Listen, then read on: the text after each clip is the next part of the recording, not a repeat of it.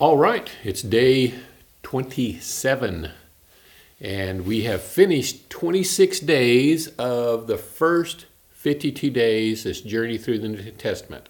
If my math is right, that means we're halfway done, so congratulations.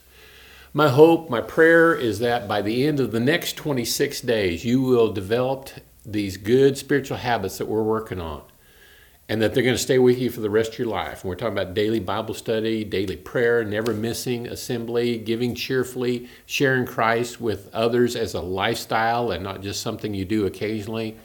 Uh, these that's what our goal is is to get you really strong in your faith. And so keep going. Don't don't give up. You're going to read Acts 13 through 17 today as you're reading, I want you to pay close attention. There was a dispute between Paul and Barnabas, they had a disagreement at the end of chapter 15. So take special note of that, and we'll talk a little bit more about that after you're done reading.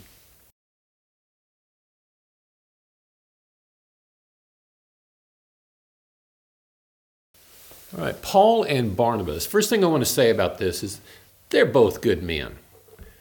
But they could not come to an agreement about John Mark. John Mark was on their first, missionary journey with them, and in Acts chapter 13, verse 13, he quit.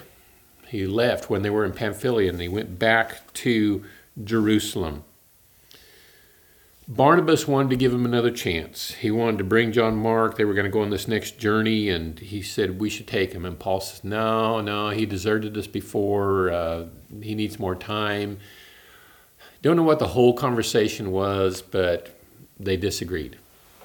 I want to point out this is not a doctrinal disagreement. They're not disagreeing about what the Bible teaches or what should be taught. They're, they're disagreeing. It's an opinion. That's really what it is. So they had a disagreement about opinion. Why don't you just give this situation some thought? I'm not going to comment anymore on that.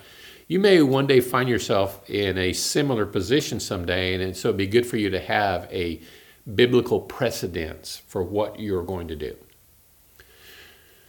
Let's go on to your writing assignment. And so today's writing assignment is a very short one. I just want you to write some thoughts about reputation your, your reputation in particular. What are you known for right now? What do you want to be known for? What can you do right now to change your reputation? So, write some thoughts about that. May God be glorified by your actions today. We'll see you tomorrow.